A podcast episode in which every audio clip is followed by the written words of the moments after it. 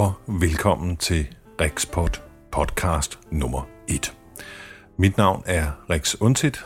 Jeg er 42 år gammel, jeg er journalist og har sklerose. Og øh, jeg har tænkt mig at lave det her podcast for at fortælle lidt om, hvordan jeg lever med min sygdom.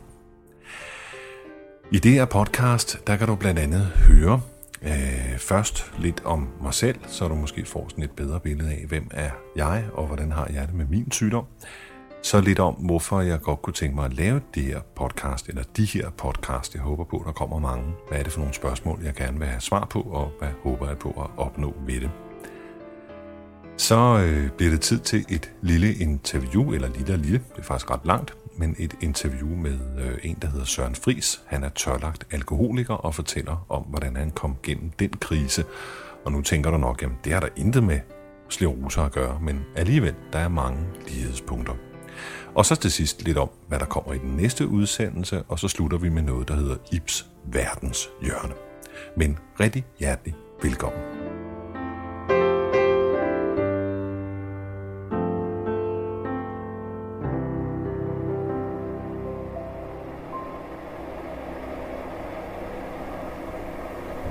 Ja, sådan hvis du er der. Så er der dejlig frisk kaffe.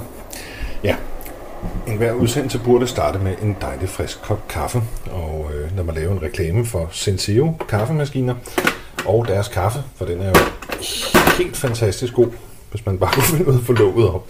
Og nej, jeg er ikke sponsoreret af Senseo.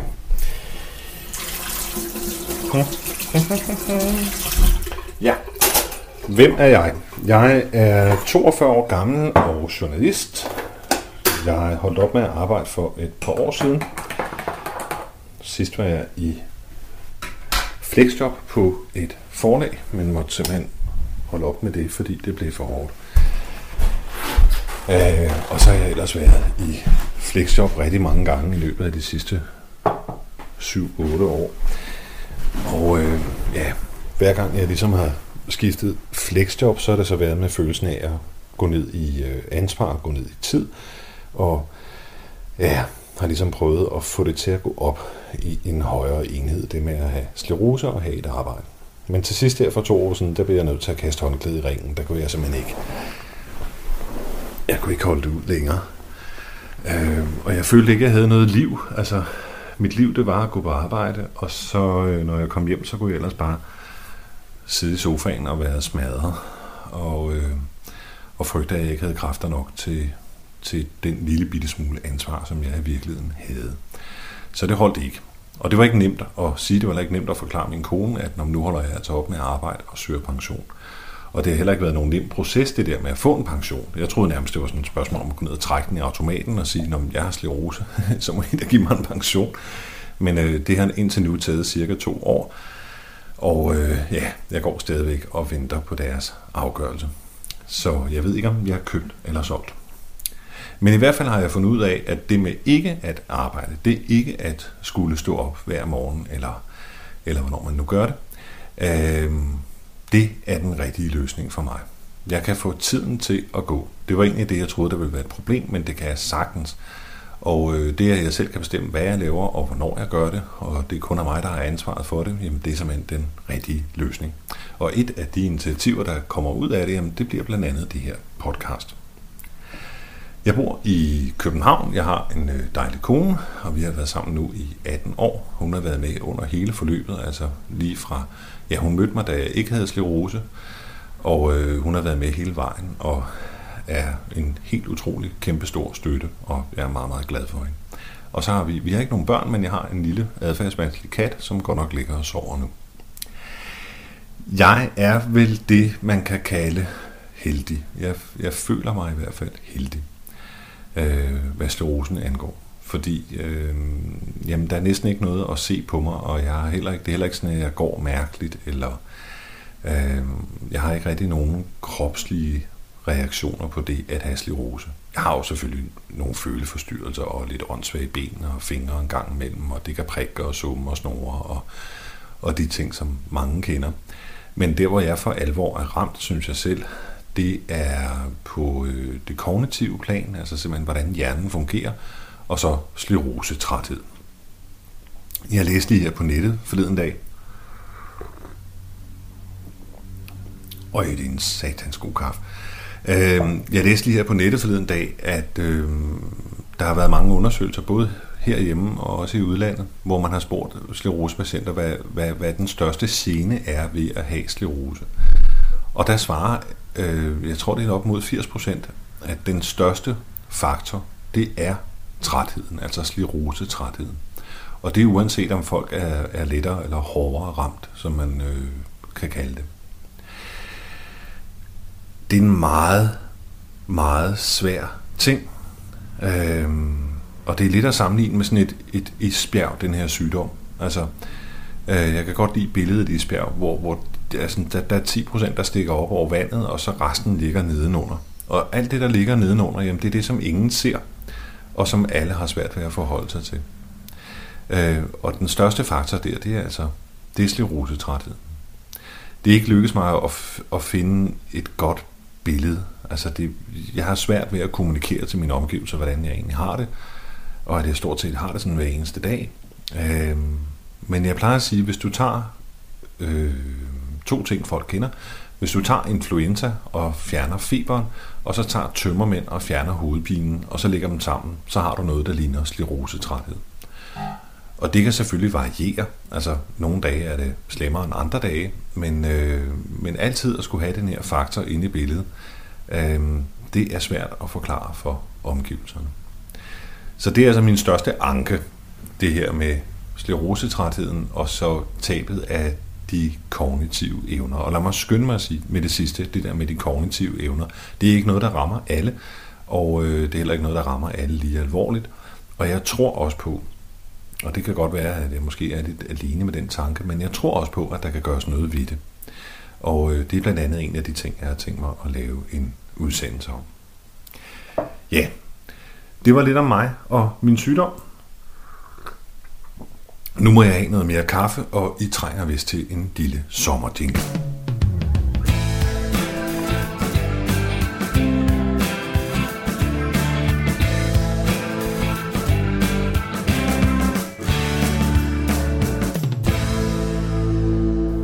Ja, hvorfor har jeg så egentlig tænkt mig at lave de her udsendelser? Hvorfor podcast? Hvorfor ikke bare skrive på en hjemmeside, som så mange gør, og i øvrigt gør glimrende?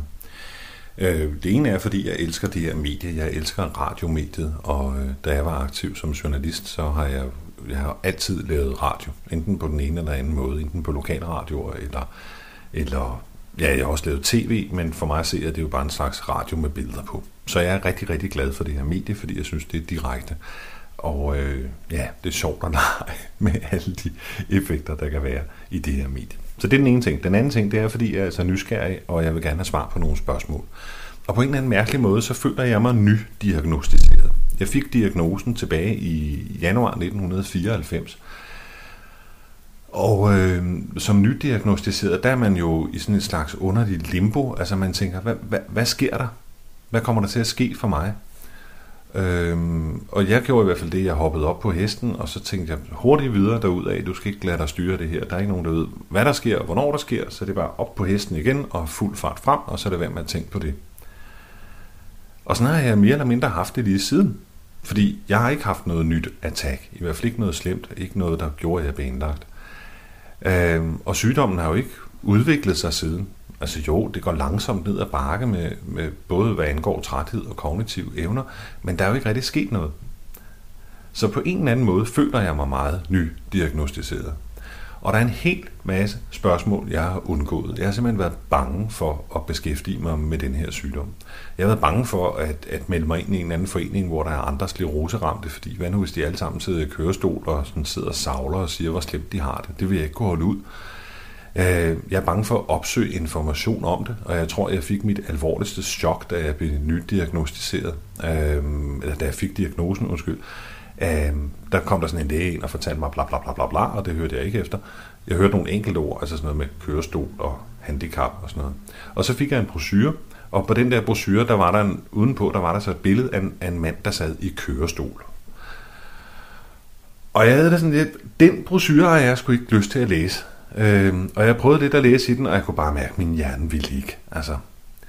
Så jeg lavede en aftale med min kone. Jeg sagde til hende, øh, eller kæreste var det på daværende tidspunkt, men jeg sagde til hende, Hanne, øh, alt det her lort, der kommer fra Skleroseforeningen ind ad døren, øh, alle de her blade og, og brochurer og sådan noget, at du ikke sød at læse dem, og så bare forstyrre mig, når de har fundet en kur, fordi jeg gider ikke.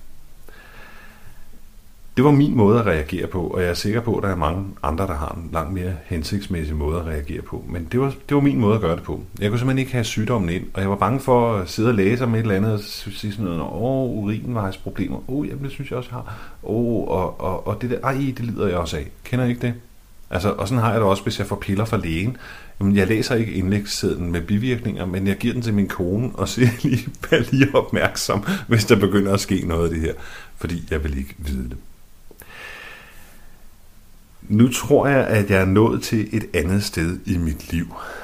Øhm, og nu er jeg begyndt at blive nysgerrig, og jeg kunne godt tænke mig at lave en række udsendelser. Og forløbet har jeg planlagt fem udsendelser. Jeg kunne godt tænke mig at lave en udsendelse, der handler om de kognitive problemer. Altså, hvad er det?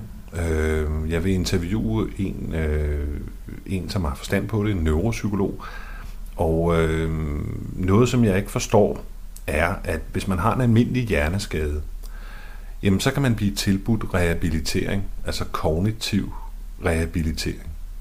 Og det er simpelthen, der ligger programmer øh, lavet til det her, lige til at gå til, hvor man kan gå ind og måle, hvad er det for nogle kognitive færdigheder, øh, hvor man er svag, og hvor er det, man er stærk, og hvor er det, der skal sættes ind. Og så er der programmer, der er lavet sådan, at, at man simpelthen kan optræne de her ting igen i større eller mindre udstrækning. Hvorfor fanden er der ikke sådan noget for sklerosepatienter? Jeg fatter det simpelthen ikke. Når nu det mest alvorlige problem, når man spørger sklerosepatienter, det er det der med de kognitive færdigheder, jamen hvorfor er der så ikke på statens regning simpelthen øh, steder, hvor vi kan komme hen og få kognitiv træning? Jeg forstår det simpelthen ikke.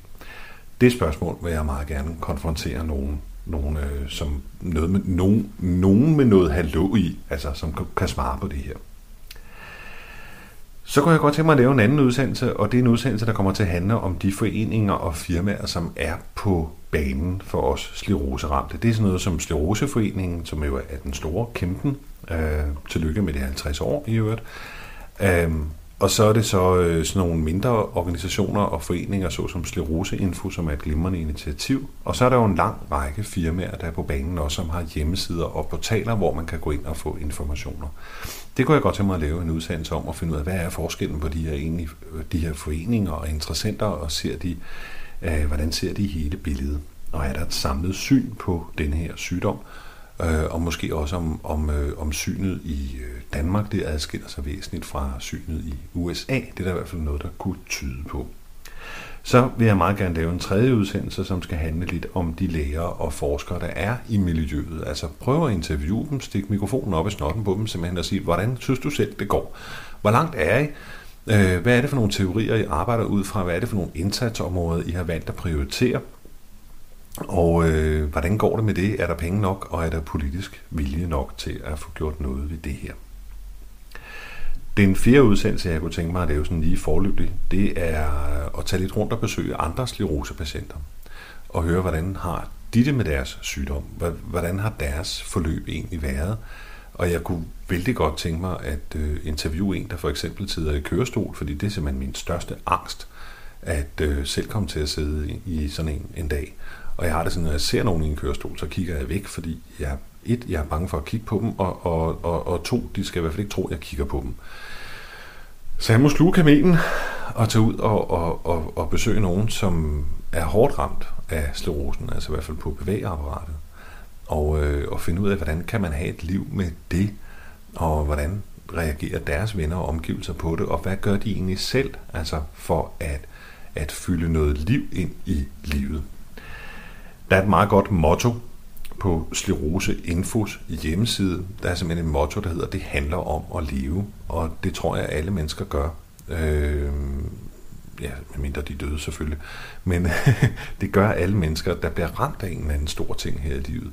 Uanset hvordan, altså selvom vi andre slet ikke kan forestille os, hvor slemt det måtte være at miste en, man holder af, eller at, at øh, blive udsat for en trafikulykke og havne i en kørestol, eller få kræft, eller et eller andet, jamen så finder man altid, tror jeg, øh, en eller anden opskrift på at klare det her. Og det kunne være interessant at dykke lidt ned og se, hvad de andres opskrifter er. Øh, jeg ved i hvert fald godt, hvad min opskrift er. Den sidste udsendelse, jeg kunne tænke mig at lave, og det er altså ikke den sidste, altså punktum, så kommer der ikke flere, men det er bare den sidste, jeg har planlagt. Det er, det er en udsendelse om, hvordan det er at lige have fået diagnosen. Jeg vil dels ud og tale med nogen, og jeg vil også fortælle min historie om, hvordan det var at få diagnosen, og hvor sindssygt dårlige læger er til sådan noget. Øhm, og så vil jeg prøve at hive fat i en læge, som jeg har fået videre god til sådan noget. Øh, og så spørger ham, hvad, hvad er det egentlig, han gør sig for nogle tanker, når han skal give sådan en besked videre til andre mennesker. Så øh, det, er, det er det, der er i pipeline, for nu at bruge et amerikansk udtryk. Det er simpelthen det, I kan forvente at høre, hvis I lytter til Rex podcast. Nu er det blevet tid til et interview, og øh, det er et interview med øh, en fyr, der hedder Søren Fris, som er tørlagt alkoholiker. Og så sidder jeg nok og tænker, jamen, hvorfor 17 skal vi have sådan et interview? Hvad, hvad er det med sklerose at gøre? Og der vil jeg sige, prøv at lytte efter en gang på, øh, til det Søren øh, svarer. Der er rigtig mange lighedspunkter mellem sklerose og alkoholisme, men på den måde, at det begge to er nogle livskriser, som man på en eller anden måde bliver nødt til at forholde sig til. Og Søren er sindssygt god til at fortælle, når man bliver revet med. Så nu vil jeg give ordet til Søren Fris. Værsgo.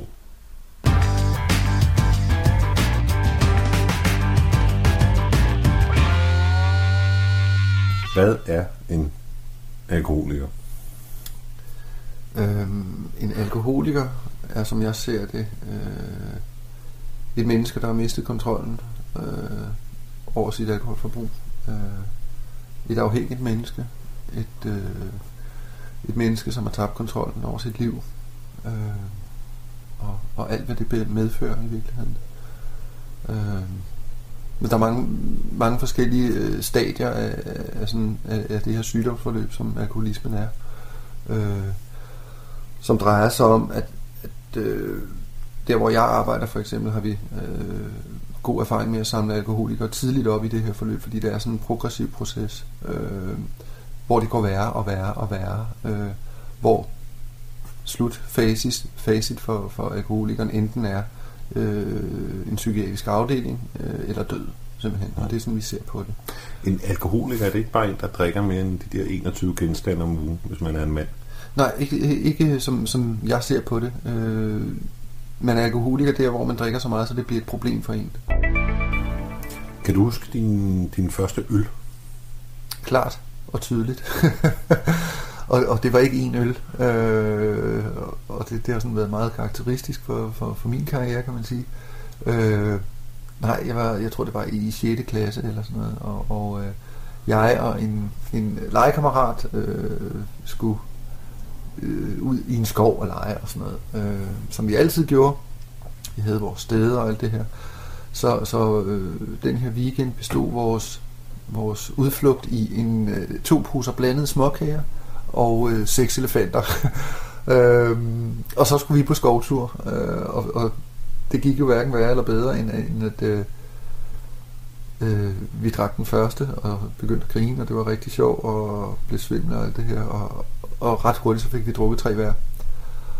Og øh, så blev vi sindssyge, vil jeg sige, øh, øh, i komporligt slagsmål med knytnæver og alt muligt ude på en eller anden eng øh, i Valø i 70, 72, hvornår det nu har været. Det har været et yndigt syn, skal jeg hilse at sige. Som jeg ser det i dag, øh, øh, der var den allerede galt, da jeg i folkeskolen, tror jeg. Øh, fordi der opdagede jeg alkoholen rigtigt, vil jeg sige. Øh, at, at der så jeg øh, til, til, til noget klassefest eller sådan et eller andet, hvor, hvor, hvor jeg havde den her oplevelse af, da jeg drak noget, wow, det her det er lige noget for mig. Altså det, det gør et eller andet helt specielt for mig. Jeg, jeg er lige der, hvor jeg vil være. Øh, jeg har ikke øh, mindre værd. Jeg har ikke, øh, jeg er ikke den stille, øh, øh hvad hedder det, øh, stille dreng nede i hjørnet, som ikke rigtig tør at ytre sig øh, og øh, sent udviklet og så videre. Alle de der ting, de var væk med det samme. Mm-hmm. Der var et, allerede der, som jeg, når jeg ser det i bagspejlet i dag, ikke? allerede der, der burde jeg have, have forstået et eller andet om, øh, hvordan alkohol virkede på mig i virkeligheden.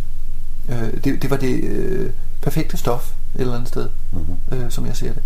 Øh, og, og alle mine forkertheder gik væk. Sådan. Øh, jeg vil sige, de sidste, de sidste tre år af mit misbrug, øh, var der noget galt, vil jeg sige. Eller, der, og det, det virker som en eller anden en, en, en, en øh, lurende bevidsthed et eller andet sted. Der, der ligger et eller andet øh, bevidsthed nede under det hele, øh, så man godt kan mærke, at der er et eller andet galt her. Det er ikke rigtigt. Øh, det er ikke en okay måde, jeg bruger det her på.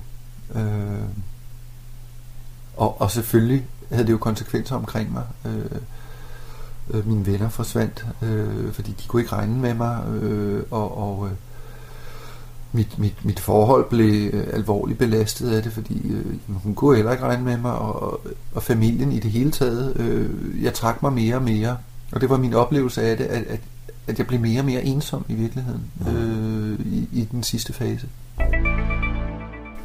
Du siger, at det var i de sidste to-tre år, at din kan man vel, nu kan man ikke kalde det en karriere som alkoholiker, men næsten. Jo, det kan man godt. Hvor tit er du så blevet forfremmet? Øh, ja, øh, jeg har jo forfremmet mig selv på, på løbende basis. Ja. Men du siger, at det var de sidste to-tre år, hvor det, hvor det gik op for dig. Mm-hmm. Var det sådan en enkeltstående begivenhed, der, der gjorde udslaget? Eller? Nej, øh, det blev ganske enkelt for hårdt, kan man sige. Langsomt, men sikkert blev, blev, blev konsekvenserne for tunge at bære. Øh, og og, og øh, ja, selvværet øh, var så langt nede til sidst, at, at der ikke var noget at bygge på. Altså, ganske enkelt. Og, og, og det er ligesom, for mig at sige, at det der, det går op for alkoholikeren. Altså, når, når der ikke er mere tilbage, altså, øh, så er det, man, man, man vågner op. Når man, når man er på selvmordsrand og tænker, nu magter jeg ikke mere, så er det enten det, at jamen, øh, så gør man en ende på det, eller også er man nødt til at simpelthen vende kajakken 100%. Ikke? Så hvordan gjorde du det? ja, hvordan gør jeg det? Øh, jeg kan huske, jeg ringede en gang til, til AA. Det var et års tid. Halvanden måske før, før jeg holdt op definitivt. Der ringede jeg til AA's servicekontor.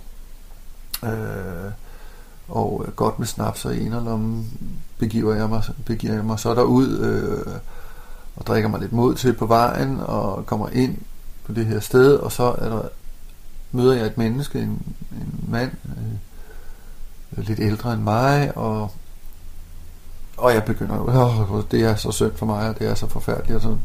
Og han stoppede mig med det samme. Og sådan, altså, jeg, jeg vil ikke høre din historie egentlig lige nu, men du kan prøve at høre min, sagde han så. Og så fortalte han sin historie. Øh, og hvordan han, hans karriere, alkoholikerkarriere havde været øh, igennem øh, også 10-15-20 år. Og der skete der et eller andet med mig, øh, fordi han sad og fortalte min historie. Uh-huh. Øh, det var nogle andre steder, og nogle andre mennesker, og nogle andre specifikke begivenheder, og, men alle de ting, han fortalte mig om, øh, hvordan han følte, hvordan han havde det, og alle de her ting, det var min historie, 100%. Og det var, det var sådan en wake-up for mig. Det må da være skræmmende, eller? Var det Nej, fordi det var jo det, jeg havde gået med hele mit liv. Den her ensomhed. Jeg var den eneste, der havde det sådan.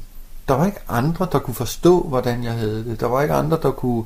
Jeg kunne ikke forklare det til nogen som helst, fordi de ville aldrig kunne forstå mig, fordi det var kun mig, der kunne forstå, hvordan det var at være mig. Ikke? Mm.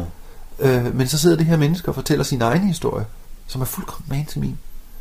Og der er der et eller andet, der går op for mig. Ikke? Hov, det er måske ikke bare mig, der har det sådan her. Det, det er måske ikke mig mod hele planeten, eller hvad? Mm. Øh, okay, det kan være, vi er andre, eller, eller nogen, der måske bare har det lidt lige sådan, eller hvad kan det være? Det, men det tændte et eller andet lille bitte gnist, vil jeg sige, ikke? af håb og, og, og, og samhørighed og sådan nogle ting, som jeg virkelig havde manglet, ikke? Øh, altid, synes jeg. Min erfaring siger mig jo, at, at, at det at dele sine problemer med andre, er den, er den, øh, har den største terapeutiske effekt overhovedet.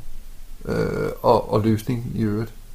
Øh, men man er nødt til at gøre det på en måde, hvor, hvor, hvor det ikke er råd på den her, men, men at det er noget med at finde ligesindet i virkeligheden. Finde øh, folk, der har prøvet det før, Øh, før, folk, der har haft det problem specifikt før, for eksempel. Mm. Snak med sådan nogle mennesker. Eller allerhelst en gruppe af mennesker, som har prøvet det før. Mm. Øh, eller sidder i det samme. Og så fortæller om sin, hver især om sine egne oplevelser med det. Hvad det giver? Det er spejlingen, spejlingens effekt, som jeg ser det. Øh, i, I og med, at, at, at man... man øh, Kan det ikke være lige meget, jeg kommer bare ind, og så kommer ind i et lokale, hvor der er 12 andre mennesker, der har det lige så rejsesfuldt som mig, og ovenikøbet på den samme måde. mm, der er jo den forskel, hvis du kun taler på, på egen konto, så kan andre se, hvordan de selv har det i dig. Øh, Det og skal, der, lige, det skal lige forklare. Ja. det er det med, at øh, det som andre kan se, kan du ikke selv se, for eksempel. Altså, når andre fortæller om sig selv til hinanden, ikke? lad os sige, der er fire andre, der fortæller til hinanden om sig selv, hver især, ikke? Du sidder på sidelinjen i gruppen, Mm. men kan se forskellige sider af dig selv lige pludselig, som du ikke havde set før. Det er det, der er effekten af det. det man kalder det Johais vindue, tror jeg nok. Øh, og, og det er faktisk en meget interessant proces, der sker, fordi, fordi vi går uden om forsvaret. Øh, det, det, det, det forsvar vi, og benægtelse, vi render rundt med alle sammen på, på forskellige områder, det vil altså alvorlig sygdom, eller øh, at, øh, at øh, konen har en elsker, eller altså, det kan være hvad som helst. Jamen, vi går uden om den benægtelse, når, når, man, når man bruger en gruppe i virkeligheden af ligesindede. Øh, fordi så går du om bag om forsvarsværkerne, og det vil sige, du kommer ind og får noget erkendelse på et andet område.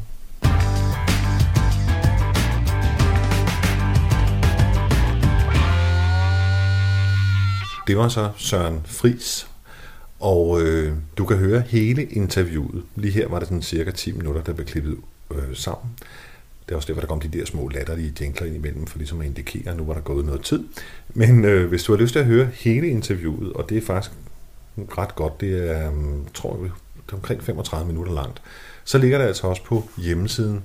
Det ligger over i det, der hedder Media, som er sådan et øh, arkiv over interessante ting, jeg har faldet over. Og så ligger interviewet med Søren Friis, det ligger et stykke nede, så du skal simpelthen bare scrolle ned på hjemmesiden, så kan du se det.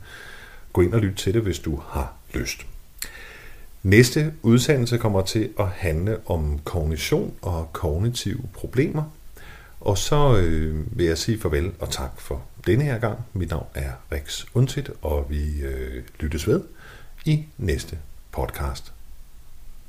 Er der noget, jeg har glemt? Jamen det er der da. Vi skal lige et smut forbi Ibs verdenshjørne. Jeg sidder nede på min strand, og jeg sidder og kigger, og jeg nyder det. Mm. Jeg sad her også i går, og der nød jeg det også. Og der øh, var jeg så heldig at have en fuldstændig fantastisk, vanvittig oplevelse. Hvor jeg øh, sad og nød synet af to, der sad og roede.